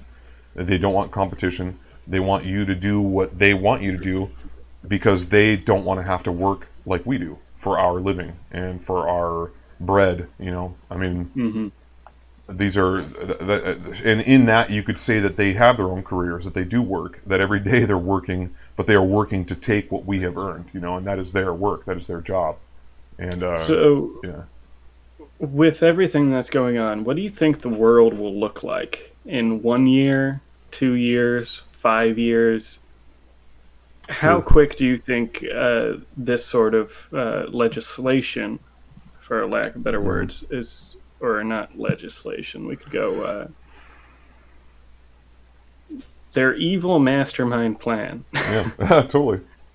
Yeah. Um, I would say that if it before like the last like before coronavirus, I'd say up until the end of last year, I thought it was going to be quite a ways out. I thought it was going to be something like we wouldn't start seeing the inklings of stuff until 2030, 2035. Mm-hmm. You know, I heard uh, I think um, I think Ray Kurzweil, had, who's a futurist and an inventor, he's a pretty popular one who's at like the forefront of transhumanism. I think he had a prediction that at the end of 20 by the by the end of 2039 or 2029 we would have uh, our first uh, um, complex artificial intelligence, and then by 2039, it would uh, technology would have grown so much by that point that we it would be indistinguishable from you know human intelligence, and uh, so I used to think I used to think that artificial intelligence was going to be one of the main contributing factors to it uh, to this mm-hmm. whole thing, and so I thought, oh, we have at least you know 10, 15, 20 years before they're going to really cinch it down and maybe that's enough time to do whatever. And then, you know, this coronavirus thing happened. And when it first started, you know, I, I'm I'm I'm not going to lie. I'm more than willing to admit that I was scared when it first happened. Not because I thought, oh, this is it. They're doing it. This is the clinch. You know, they're they're coming mm-hmm. for my guns or whatever. you know, nothing like that. But mm-hmm. more like I was scared of the coronavirus. I was scared of COVID nineteen when it first came out because I was, I like I said, my wife had been sick in December and mm-hmm. all this information was spreading and there were all these you know uh, alternative media media sources that were still on board with it being real and spreading more than what the media was telling us and there was you know there was all this fear mm-hmm. mongering mm-hmm. happening and I was I mean I did my best but I was I was eating it up and I was yeah I was, I was following it in, in, late December early January on, on you know some alternative uh, sources as well and, and and when I first saw it you know I was it's just like anything you kind of see going on uh, on the other side of the world, you're like, oh man, this is it. This is going to be the big one.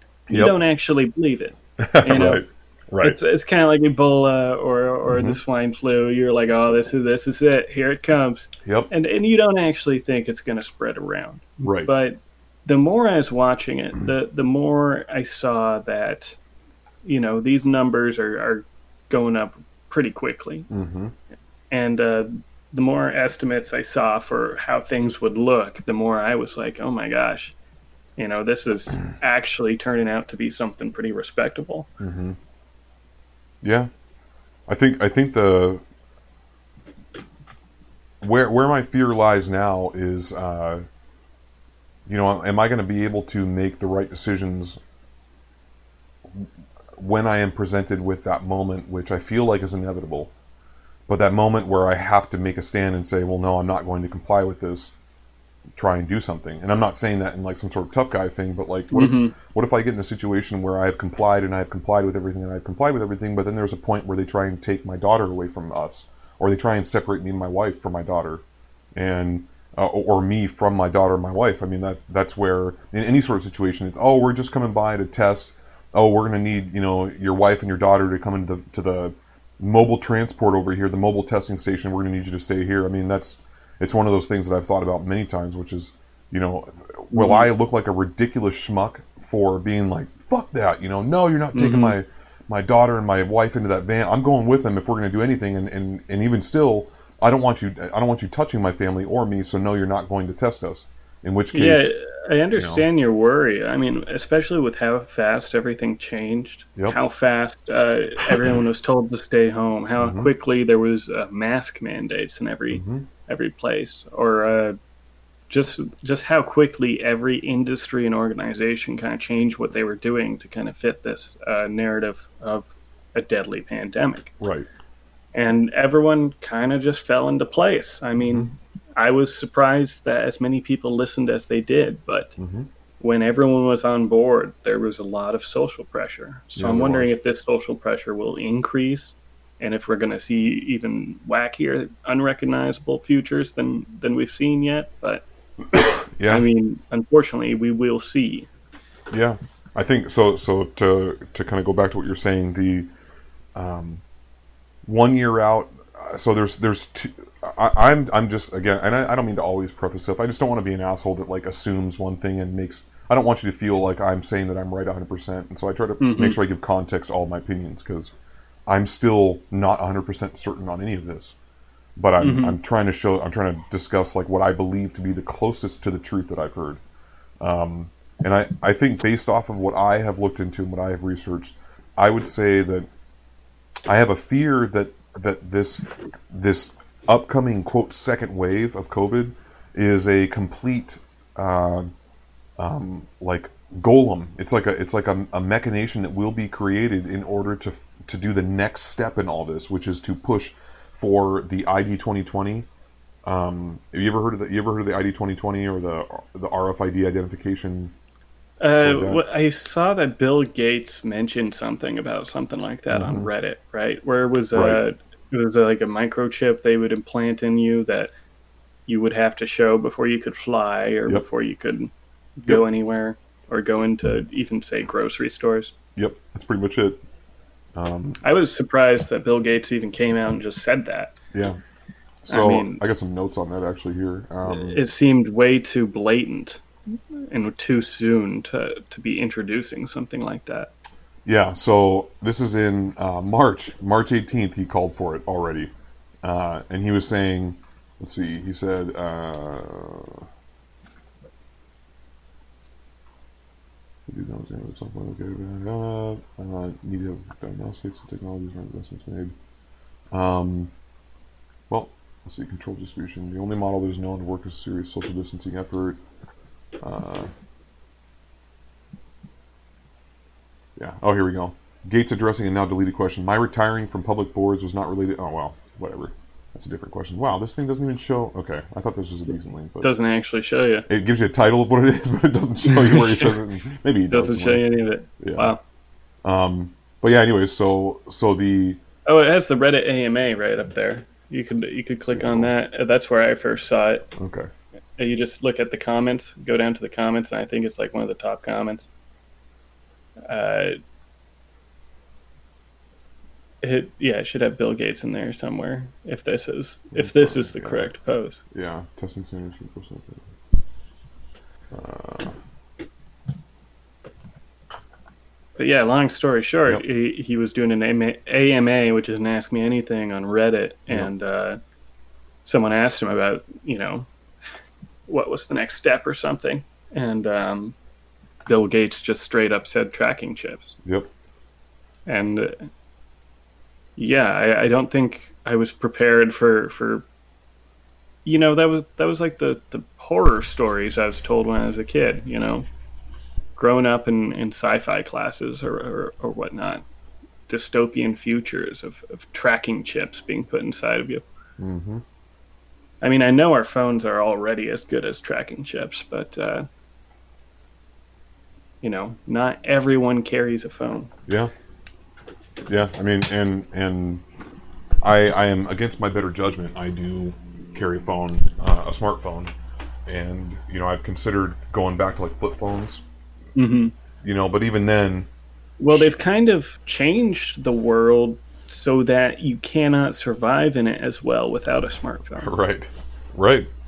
You know, that's that's one of those things where it's like I, I don't believe that the that every person working on the new T-Mobile phones and the, the network and everything are oh they're all in on the plan to get us so connected to it and dependent upon it that we can't live without it. But at the same time, what is what has been asked for by the consumers since the the dawn of cell phones. It's like I want more capability. I need a smaller, more sleek device that has more capability. You know, and that's mm-hmm. that's what most people want in their devices they have. And and unfortunately, it's not just in the void that we are getting these more advanced machines that give us exactly what we want because they come along with things like tracking apps and software and the mm-hmm. fact that you know data collectors. Oh yeah, dude you know the it's it's crazy too for anybody who's not too well read on data mining.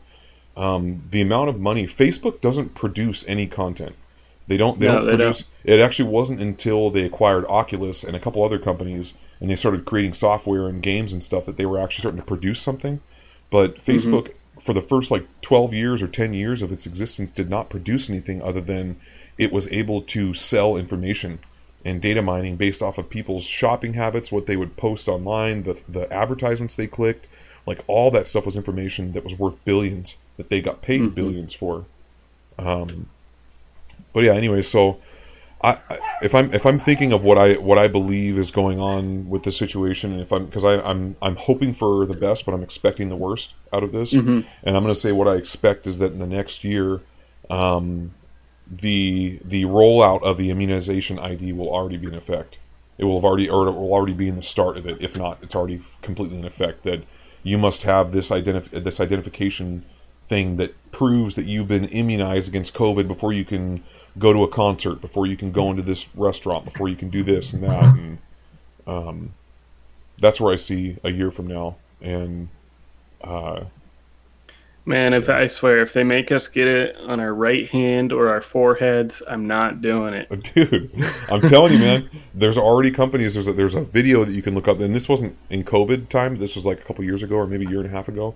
There was a gal who I feel like was maybe one of the Amazon upper ups, one of mm-hmm. the one of the major companies. She she did a whole thing where she um, at her location her and some other volunteer employees got a chip put into their between their right thumb and forefinger, right in the pad of the the palm and the hand there. They got it put in so that they can beep themselves into the building without having to use a key card, and that uh, uh, the chip wouldn't be stolen by anybody to be used to beep in. You would just have it in your hand, so it wouldn't be stolen, um, unless of course they cut your hand off. But mm-hmm. Uh, I, I, think I heard about this company that that did like change their policy so mm-hmm. all of their employees had to get these implants. Yep. Uh, I, I, don't remember the company name, but like I guess everyone uh, did. Did they like it? Like what? I don't know. I mean, I, I think it's just a, it was just a it's a means, in my opinion, because it was on a main, mainstream news outlet. It, to me, it's a means of trying to get people to be more warm to the idea of getting implants. And mm-hmm. uh, you know, Bill Gates has talked about multiple times about um, a potential for a means of trans trans uh, mis or, or um, um, transplant or tra- fuck man transporting vaccinations into the bloodstream. A way to do that is to by putting it in i don't know dude with all this talk the, i can't say transporting without thinking of like transgender transpose transposition trans a bunch and it's like a, a lot of trans going on oh, these yeah, days. for sure but i'm, I'm fairly certain the, the so his idea was that you could you could contain an amount of vaccination in this rfid chip and it would it would intermittently deposit it into your system um, huh. There was a uh, I forgot so the, name. The, the microchip itself would be the vaccine. Pretty much, like, or it would contain the vaccine that would, you know, and this is where it's like, okay, well, how big does this device have to be inside your palm if it's going to maintain a certain amount of vaccine in it that it will then put into your body over the course of however long they say it's going to? You know, is it going to be like, oh, we have half a liquid ounce in there that to be disseminated into your bloodstream over the course of the next six months? Is it, you know, I, I have no idea. Um, I just don't feel like a 0.5% death ratio is enough to warrant uh, chip IDs. I agree. Uh, is there going to be a mutation that makes this more dangerous, or, or are we going to see? Do you think we're going to see any other factors enter enter play in the coming months? I mean, outside of the virus. Mm-hmm. I mean, yeah, I think uh, I actually think I actually think this this prediction because I'm sure you've heard of the second the coming second wave or the 2nd mm-hmm. uh, you know. I want you to I want you to like really think about that. How is it possible that an organization can predict months ahead of time that there's going to be another surge or influx of the disease? Uh, when when was that possible prior? I understand that you could say, "Oh, hey, based off of these statistics, we see that um, this spread from here to here at this rate. Therefore, we can say, um, you know, within X amount of time, it will spread into this part. Uh, but well, there's also talk about uh, cooler weather leading to uh, longer lifespans of the virus um, outside of uh, actual host. Yeah, I mean, I guess. I, I, who am I to say no? I, I have no idea. I mean, I, I kind mean, of that's why that's why people don't really get colds as often in uh, in the summertime. Mm-hmm. I, I, mean, I think. I mean, I I know next to nothing about medical stuff. Yeah. Yeah, I think uh, I think this second wave in like September, October, November, when whenever it's supposed to happen, I think is going to be the next step in a push for, you know, even more restrictions on what we are allowed to do and it's going to come from an organization that is beyond the American government, and there, and but but the American government is beholden to them via our leaders, quote, and so mm-hmm. therefore we are beholden to the rules of the of this United Nations slash World Health Organization empire. You know that who, knows who will run it? Who knows? I mean, they're they're unelected officials. That's the see. That's the big thing about this is that even and I don't believe for a moment that our voting system is actually legit. I think it's absolute horseshit. I don't vote personally, but if it is, if it is a viable system that actually we've just, you know, if it is that we just have been inundated by shitty shitty candidates, but we actually do have a working voting system in place, um, this is a means of getting past that.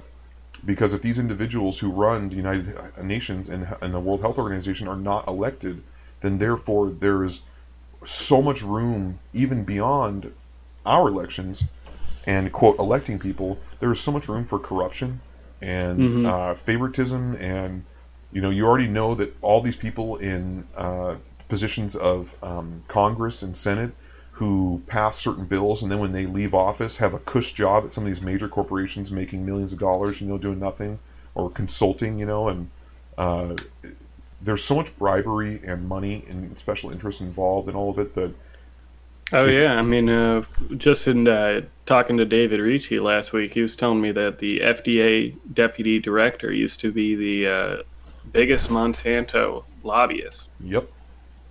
I mean, they're literally sitting in the pockets of these corporations or corporations doing their bidding. I mean, yep. There's no actual governing really going on. Correct.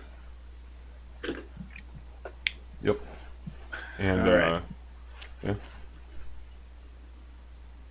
So, so yeah, year out, I'm pretty certain we're going to be already balls deep in the push for forced vaccination and an ID immunization ID.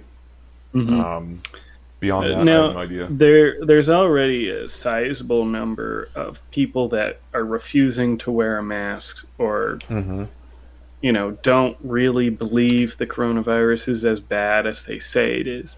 Now, right. when it comes time that they're mandating vaccines or mandating chips, uh, do you think that these people will push back in a way that is more than you know just a your average pushback? Do you think it could spark an actual civil war? Sure. Um, I think I, have been surprised. You know, I, I, left social media quite some time ago, um, years ago, and I haven't been on since. As far as like Facebook and all that stuff, uh, I have a LinkedIn for work and everything, but I'm hardly ever on it. But otherwise, I don't do social media. My wife still has a Facebook, and you know, she has just tons of what would be considered, you know, kind of conservative people because she works within the uh, farming and horse uh, arena uh, uh, uh, industry, and so she's got a lot of people who are a little bit more traditional. Um, yeah. And there's a there are there is a every day she says that there are articles that she sees people posting about how the numbers are wrong and how we're being lied to about some of these things and how it's being blown out of proportion. Um, you know, so in that I am I am I am hopeful that there are more people who are opposed to this than what I think there are because I also have. Uh, I used to have a uh, when I was back on social media. I had a lot of leftist friends, left-leaning friends, and I wouldn't mm-hmm. consider myself right or left because I don't. I, am not. I'm not into any aspect of the paradigm whatsoever. But I'm definitely at heart a lot more conservative when it comes to uh, personal liberty and in, mm-hmm. one, and one individual's right to be able to, as so long as they don't harm another person, to be able to treat themselves how they want to and be able to do what they want with themselves. Um, you know, but that's that's kind of where the similarities end because I'm also mm-hmm. a bit of an anarchist. But in the in the scope of what this is, um, it seems like there are a lot of people who are speaking up against it. But I also have this feeling that um, you know I've seen a lot of videos and a lot of talk from people on Reddit and stuff too, and uh, about how you know us who are not doing it are only causing the problem to become worse. We are the reasons why it's spreading. We are the reasons why it's not going away and mm. I feel mm. and, and that is that is a sentiment that's that's parroted too by some of these talking heads on mainstream media is that you know we are the ones who are who are uh, spreading this because we are not falling in line and doing exactly what's said. There are still you know all these people who aren't wearing masks and therefore they're excuse me they're the reasons why it's still spreading and I just yeah I have seen a lot of that blame especially yeah. on places like Florida or. Mm-hmm. Uh, or you know just anyone that that goes to a party. Mm-hmm. And and you think that's a manufactured kind of uh, kind of guilt tripish kind of way to get people to fall in line? Sure, I think so. I think it's part of it. I think I think if you can you can convince people to um, to feel at blame, to feel at fault for something that's going on, which I also feel is one of the reasons why this whole Black Lives Matter movement has been pushed to where it is just at this time too, is in the on the whole. Uh, uh, uh, what's his name? George Floyd or Floyd? Yeah, George Floyd. George Floyd. Yeah. Um, you know he. The I watched this awesome video yesterday, dude, that was totally eye opening. That I did not even I did not even think about this. In the recent few weeks, there's been this whole push for you know uh, uh, David Can or what's his name? David Trudeau is that the guy who's the leader it's of Prime Minister of Japan yeah. or uh, Canada, not Japan. Japan, Canada, same thing. It ain't America. That's all that matters. Uh, so, so he uh, he he took a knee to the Black Lives Matters movement publicly. Took a knee t- to it, you know. And there's mm-hmm. there's there's pictures and videos of police officers and police chiefs doing the same thing across the country uh, taking knees with protesters before they go on their way. You know, kind of like oh, yeah, they the they did that in Spokane about two hours before shooting at us. Yep. Yeah, shooting at you. What? Oh, with rubber bullets. Yeah. Oh, sure. Well, I'm going to ask about that here in a minute, but. Um, so it's funny to me that that they are kneeling and doing this because what action caused the death of George Floyd. It was it was a man kneeling on his neck and mm-hmm. and preventing him from breathing and killed him that way. And he's in the same position. It's this dude who's got his hands that appears to be in his pockets or on his hip or whatever, and he's kneeling on his head with the one leg. Mm-hmm. And uh, it, it, it, I feel like I feel like there's something malevolent within the association with that, like the the intentional usage of that act of bouncing or getting down on one knee. Um, it, well, Kaepernick like a, did it too, right? Yeah, that's true. That's true, and, so, and that was before George Floyd. Uh, George Floyd. George Floyd. Uh, that was Kaepernick was way before that. So mm-hmm. there's a point but uh, where, in a lot of these protests, I mean, it's it's kind of waking up a, a, lot of old feelings from previous uh, controversies with police and sure. unarmed sure uh, black people. Yeah, for sure and uh, I, I, see a lot of those sentiments or when i was out there i saw a yeah. lot of those sentiments being expressed i mean yeah. Uh, such as like uh, the uh, hands up don't shoot you know yeah. that was a that was the michael brown thing i, yep. I think but it was still being uh, thrown out there mm-hmm. along mm-hmm. with it it's kind of like a the floodgates finally had too much pressure and they broke sure yeah you know uh, that that is one of those things where you know, I, I, I personally believe that there are racist police officers. I believe there are racist judges. I think there are people who does some really fucked up things because they're racist assholes, or they're not even racist, but they're just pieces of shit. You know, I, I sure. that they are they are uh, a non-discriminatory asshole to everybody. You know, or, mm-hmm. or to whoever's in their way. And I, I do believe there are pos- people in positions of power and authority that that exhibit those behaviors and have those mentalities for sure. I believe that. I do not mm-hmm. believe it's systemic, and I do not believe that me as a white man I owe something to black people because I don't. I I have I have had I have had people. Uh, I grew up with friends who um, who had very different home lives than I did, home lives than I did, mm-hmm. and mm-hmm. uh, you know my my best friend growing up was half Puerto Rican, half white, and um, but he looks more white than than Puerto Rican at least now, or he did back then, um, and uh, he grew up in a home very different than mine, um, you know, and uh, unfortunately, his father wasn't really a big part of his life, and uh, so, you know, my my dad at one point became pretty, you know, as like a because he used to come over all the time was mm-hmm. kind of like a friendly father figure, and he would answer questions to my buddy, you know, that he had about life and about women and about stuff, you know, and so there was. It's not that I, am just expressing that we each have our own lives that we go through, dealing with yeah. the, the, the cards that we were dealt.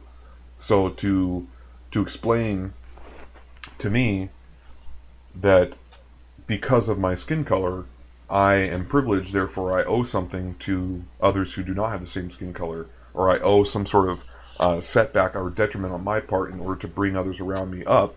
Um, I feel is actually yeah. racist. I mean, you're telling I me. I believe they, they call it white silence. Yeah. That's what they call it. Oh, yeah. They, they call it white silence is white compliance, or silence is compliance, which is bullshit because I'm not silent. I'm just not saying what they want to hear me say. You know, I'm not saying that. Oh, you're totally right. You know, there's a there's a video of a guy who who I don't know if this is staged or not, but there's a video of a younger black guy with a phone who runs up to this woman who's in a jogging outfit, just about to leave this ho- hotel or something, and he, or apartment complex, and he runs up and he goes, "Excuse me, um, I work for Black Lives Matter and uh, you know you you because you're white you need to get down on one knee and apologize for everything you've done. And she she turns around towards him and does it. She gets down on her knees without even questioning him really. Just gets down and says you know hey i'm i'm and, and he goes now apologize. Apologize for your white privilege. And she goes I, I, I am. I'm just trying to make sure that i get my words right on this because this is a this is a, a very you know uh, important topic you know? And, and she's sitting there talking mm-hmm. and she goes I'm, I'm very sorry and everything. And and she gets up and she goes, "I really appreciate you," and, and you can tell she's trying to leave, but she says, "I really mm-hmm. appreciate you allowing me to be a part of this. Thank you," and, and, gets up and starts walking before he can really say anything. He goes, "Oh, okay, well, yeah, thank you," and that's the video. so you can tell already that she actually didn't want to be there, but she was just placating mm-hmm. to what he was wanting, and it was ridiculous, dude. And I, people are naturally agreeable, mm-hmm. so. I mean, I know I've I've kind of uh, said or agreed with people just to escape confrontation. I've done it all the time. Sure. I mean, with conservatives and liberals. I feel you. Um, I'm doing it right now. Sure, dude. no, Um, are you? Uh, you want to take a five minute break? We'll yeah, why not? All right, cool. We'll be back. All right, I have returned. Yo. Um, I am gonna have to request that we do a part two because I probably got to call it here shortly. Um, Sounds good to me.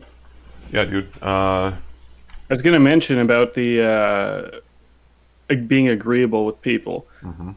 Uh, something I've noticed from it is you usually, if you're agreeable enough with people, they tend to give you their unmolested view on things, which I find valuable.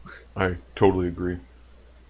So a lot of times when I'm bartending or whatever, I'll pretend to be, you know, just as conservative as the the customer, or or maybe even uh, more liberal than I am sure. to some some people, you know, and uh, you know, with the liberals, it's not nearly as fun, but with the with some of the conservatives, they'll they'll really they've got some alt right views. oh sure, oh, oh sure. man, especially with the with the race science. I've heard race science come up uh, a surprising number of times with with people.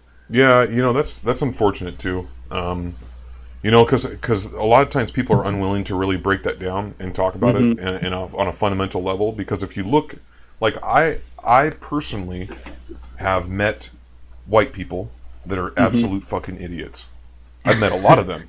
And I don't mean oh, to yeah. say like, oh, they disagree with me. I mean like they're fucking idiots. There are people who treat their kids like shit. They they treat themselves like shit. They treat their environment like shit. The people they run into, they um, don't have courtesy. You know, they're they're mm-hmm. they're they're just unwilling to be a part of. You know, uh, uh to to try and I, I find and I'm you know take this how you will, but I kind of I do my best to maintain the mentality of like especially when I'm outside of the home and even in the home, mm-hmm. but especially outside of the home. I try I try and leave areas that I go through as good as they were when I got there, if not better. You know, so I don't want to destroy anything. I don't want to make people feel like shit when I walk into a place and walk out mm-hmm. of it and mm-hmm. have that kind of negativity just be the product of me and that's it. And I that's my product for the day and I walk out and just just leave that in the store or whatever, you know, that I decided to be an yeah. asshole at and um but uh but uh well fuck, I just derailed myself. I forgot where I was going with that. Um you were talking about uh race science. Oh yeah. So um, there's a guy named uh, Stefan Molyneux. Did you do you know? Oh, I know about him. Yeah. yeah. So, um, for what it's worth, I'll first say that uh, I'm sure people who will eventually listen to this will know who Stefan Molyneux is and will know that he's definitely a race science kind of guy. But he wasn't mm-hmm. always that way. Um, at least back in his earlier videos, I was a huge fan, huge fan, and still am of his earlier teachings and his earlier stuff years ago when he used to talk about parenting and he used to talk mm-hmm. about using the non-aggression principle, and he used to talk about anarchism and how there's how there's only one fundamentally uh, uh, moral and just quote government end quote situation, which is mm-hmm. no government, because these people are individuals who try and dictate and tell you how to live your life, because uh, you know, proper representation does not happen in any sort of government whatsoever. Mm-hmm. There are mm-hmm. always special interests, and you always have to be wary of people who want to be rulers over you, regardless of what they tell you. There's something in them that is saying, I want to be a ruler over these people. I want to represent them. But what does that mean to represent people? Why, why, why do you want to be mm-hmm. a leader in a world forum, you know, for other people? Why do you want to be the one that represents them? But I just, it's a little side note, but um, yeah. So, uh, but yeah, a lot of Stefan Molyneux's stuff early on was awesome, and I, I really appreciated his non-aggression principle stuff with parenting. Um, I really appreciated all of his research on spanking and the negative, the negative aspects or the negative uh, um, results and symptoms of spanking children early on in age and how it affects their trust in relationships and, and um, intimacy later on in life. You know, all the so things. You know, how do you think Stefan Molyneux went from being this kind of uh, trustworthy, um, sensible, uh, intellectual guy on YouTube to being like an alt right um, figurehead. Sure. Because uh, that was obviously an evolution. Uh, I, have seen it with a few other people myself. I mean, oh yeah. I mean, I wouldn't call Jordan Peterson an alt right person, but Correct. I mean, there are people that you know, there are alt right people that do look up to him oh, or sure. or say um, even Ben Shapiro has been labeled alt right, which I disagree right. with. I think he's just a moron, but right. you know. Well, typically, typically a lot of the alt right is also pretty anti-Semitic, and uh, you know, I, I obviously know that Ben Shapiro is pro-Semitic and is a Jew and wears a yarmulke, yeah. so I'm assuming he's probably not on mm-hmm. board with that aspect of it. But um, I, of course, a lot of things get labeled whenever whenever you get both sides of radicalism mm-hmm. in on things. I mean, they're gonna call terms like cultural Marxism. Uh, I think Jordan Peterson said it once in reference to something, and sure. you know they traced the root of the word and you know found out that Jordan Peterson was racist or something. You know, obviously, obviously right. their interpretations of, of the smallest things kind of come out to be a bit drastically sure. uh, shown. Yeah, I mean, and and in regards to, to finish up on Stefan Molyneux, so the alt the the race science stuff, I I personally, on the one hand, like I said, I know I, have known uh, enough white people who are idiots to know that white people aren't automatically smart. Um, mm-hmm. I've known enough black people who do not act like gangbanging thugs and pieces of shit that act like normal human beings. And I don't mean they act white. I mean they act like respectable human beings. Mm-hmm. They have their own culture. They have their own flair on everything they do, just like I have my own flair on, just like you do.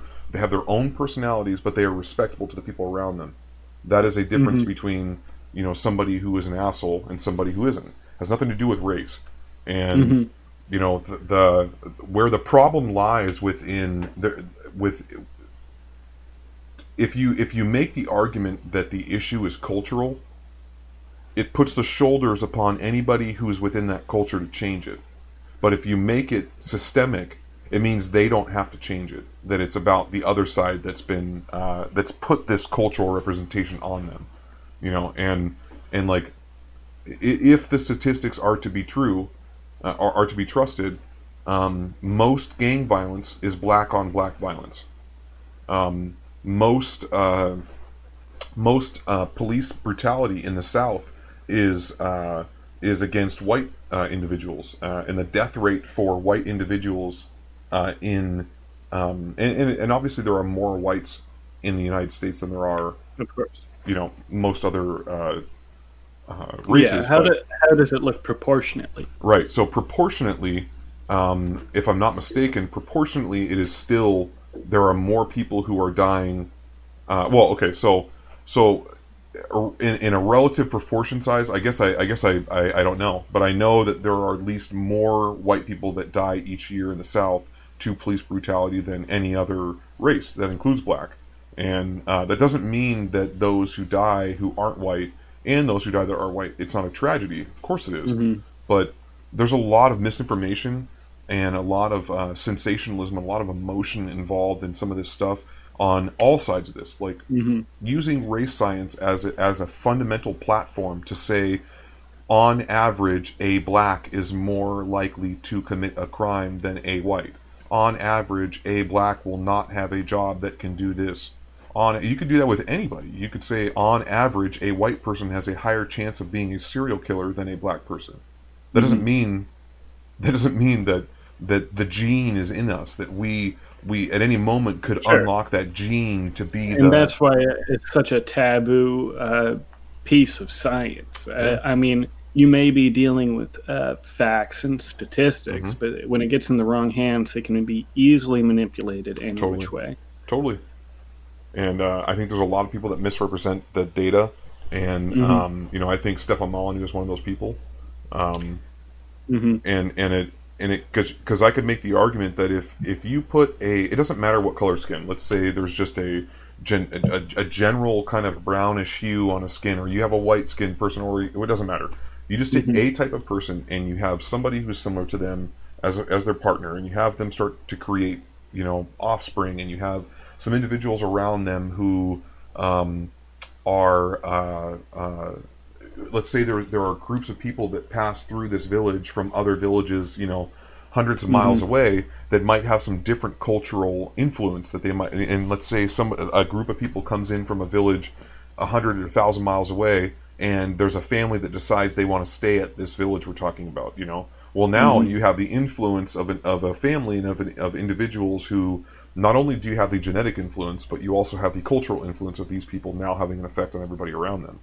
And mm-hmm. and what I what I I will say for certain is possible is that in the cases of incest, uh, you could totally end up with a with a like a malformed brain uh, size potentially or a malformed brain um, uh, capacity if you are dealing with a closed incestuous system. I totally think that's possible, but um, you know, with where we are now, uh, bloodlines have been muddied up, and I don't mean that in a negative way. I mean they just they've been they've been cluttered up with other bloodlines so much in the past you know, because of the expansionism that we've experienced in mm-hmm. all the imperialism human- of uh, most of humanity. Totally.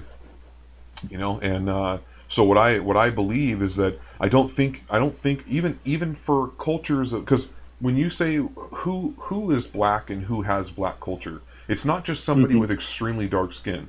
You know, there are plenty of light skinned who identify as black. There are plenty of darker skin who identify as black. You know, there's there are people who have a who are tan, who have maybe some Puerto Rican in them or something that identify as white. Like there's, it's really hard to say, oh, this person identifies as this because because mm-hmm. there there is kind of a gamut of what you would consider to fall underneath the the uh, uh, the the title of black. But that could encompass so many different bloodlines and everything. But but the the so so I don't believe for a moment that it is oh uh, on average, like you know, a black person, I should be more wary about them because a black person in the genetic aspect of it mm-hmm. is more prone to crime. I don't think that, you know, but I could tell you right now that they're like the whole gangbang culture and the culture surrounding mainstream hip hop is is uh, in on in some lights and in some uh, displays very vulgar and and not at all the displaying the moralities mm-hmm. of what I would want to see displayed for like my children so, to learn from. Let's back up here. I want to clarify something. Sure. You said you do not believe systemic racism exists. Correct. I don't think systemic racism exists. Now, what is your definition of systemic racism? Like, uh, like from, and this is this is my interpretation from what I've been told by people who say that systemic racism exists. This is the mm-hmm. definition that I've been told: is that it's not an individual, that it's in the very laws it's in the very structure. It's in how people get licenses and how they become in, in these positions of power that it is racist inherently. That there are people who are black that are passed mm-hmm. up for positions. There are people who are, uh, you know, not white that um, obtain now easier convictions, things like that. You know? tend I tend to see it a little bit differently. Sure, uh, I, I feel like it's more of a scar from history than anything else. And, and to give you an example of that, I'll, I'll talk about uh, Native American reservations. Sure. They're generally terrible places. Sure. I mean, in terms of poverty, in terms of crime rates, etc. Mm-hmm. Now, how did they get to that point? Was it because is it because Native Americans are inferior? I I don't think so. Right. However, in in the early days of uh, colonization in America, when Native Americans were first uh, pushed into their reservations or forced to blend in with society, they were sent to boarding schools. Oh, and in these, yeah, in these boarding schools, they were, um, you know, weren't so much taught as as much as uh, de-educated. Right. Their culture was pushed out of them. I mean, mm-hmm. sometimes beaten out of them. Sure. A lot of the times, these boarding schools were run by uh, priests, Catholic priests, mm-hmm. and uh, there was a lot of abuse that went on. Oh, for sure. Physical abuse, mm-hmm. sexual abuse. I mean, no doubt verbal abuse, but sure.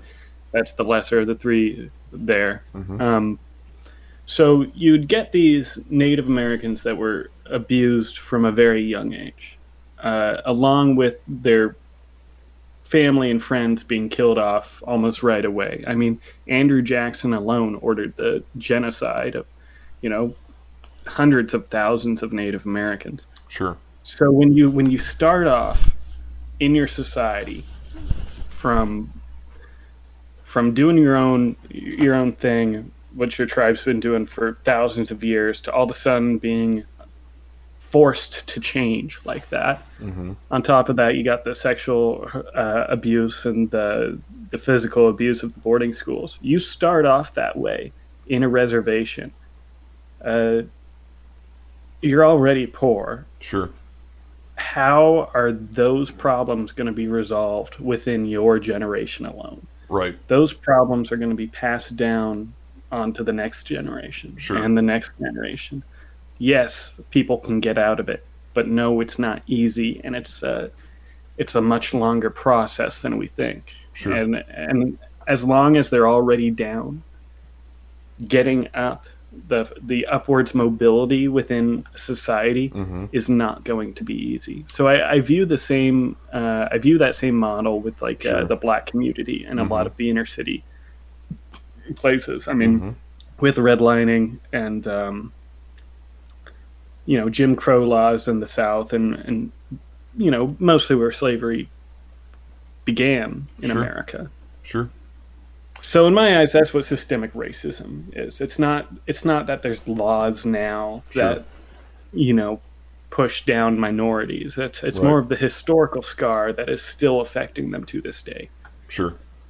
Um, I could say, you know, I, I appreciate that definition because I could see what you mean by that.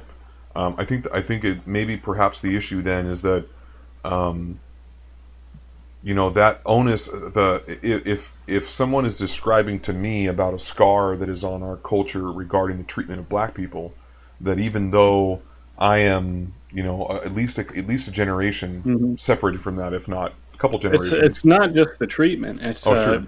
it's single parenthood as well. oh, of course. I mean, you you grew up with a without a father. There's a good chance you're gonna leave your kid. I mean, Oh, yeah.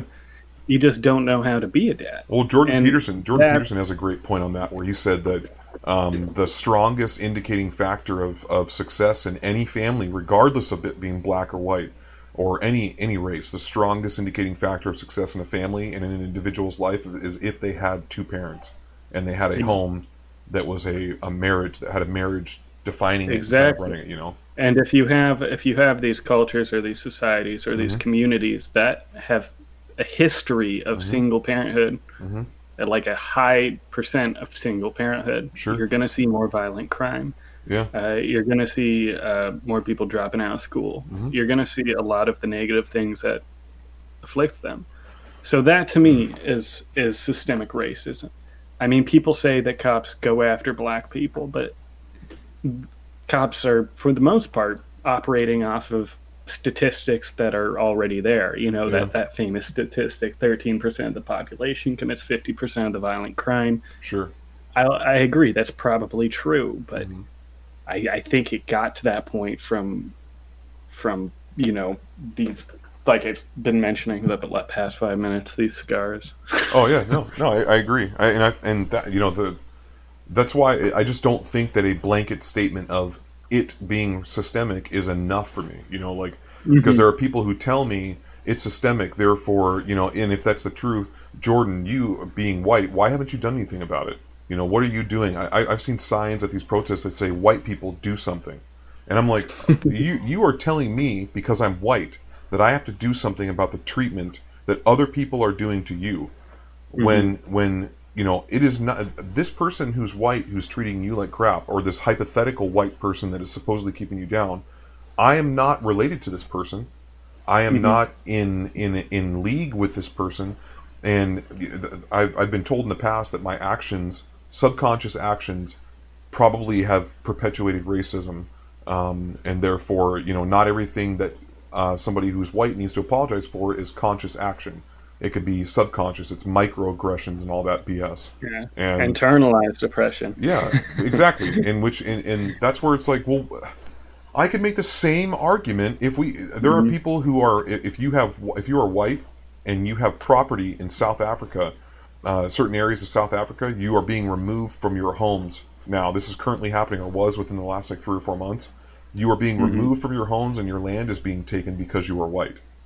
So there even if a privilege exists in the United States in that this country was mostly white for the last X amount of years, and then and then you could argue that one has privilege because of that, because the systems were built upon the backs of white people. Therefore, you as a white individual must have some sort of you know benefit within the system. Well, one could say then that w- why does it matter? It's not a worldwide white uh, uh, um, privilege if if there are areas of the world in which white people are being persecuted. So it, it Well, made South the, Africa isn't that a little bit different as an example because South Africa was a colony of the British for sure, for such a long time. for sure, I mean, apartheid and Nelson Mandela weren't that long ago, you know. for sure. I totally, I totally agree, and that's I where mean, I do think it's a bit extreme. I mean, taking away people's land just Mm-hmm. because of that, but uh, I agree, and it's not it's not me saying, "Oh, hey, but look at us suffering over here. Woe is the white people." It's more like, you know, I even though there are white people in Africa who are being removed from their homes and their land because of their skin color, I don't know these people. It doesn't mean that I don't feel bad for them, but I don't know them, so I'm not going to claim here that I that I am owed something because those people over there are being damaged because of the skin color. You know, in, in the United States, I, I will say I was also wondering that, uh, especially with the masks Yeah. or uh, in the protests. It's so weird to be asked to care about a stranger. yeah, yeah, you know, uh, when when you know people that are close to you that grew up in uh, like a black community or in the black community, Yep. then it's a bit it hits home a little bit more. And, Oh, and yeah. sure, you you want to speak up, but when you don't have a dog in the fight, hmm it's like why would I want to place any bets? Um, let's uh, dude, we need to we need to finish this conversation. So let's Sounds let's good. pick it up some other time. Um, and because I would love to, and I don't mean finish it like I want to oh, make Oh it no, quick. no, like I fine. want Yeah, I want to yeah expand we'll, upon this we'll because do we a part two. yeah, we got plenty to talk about.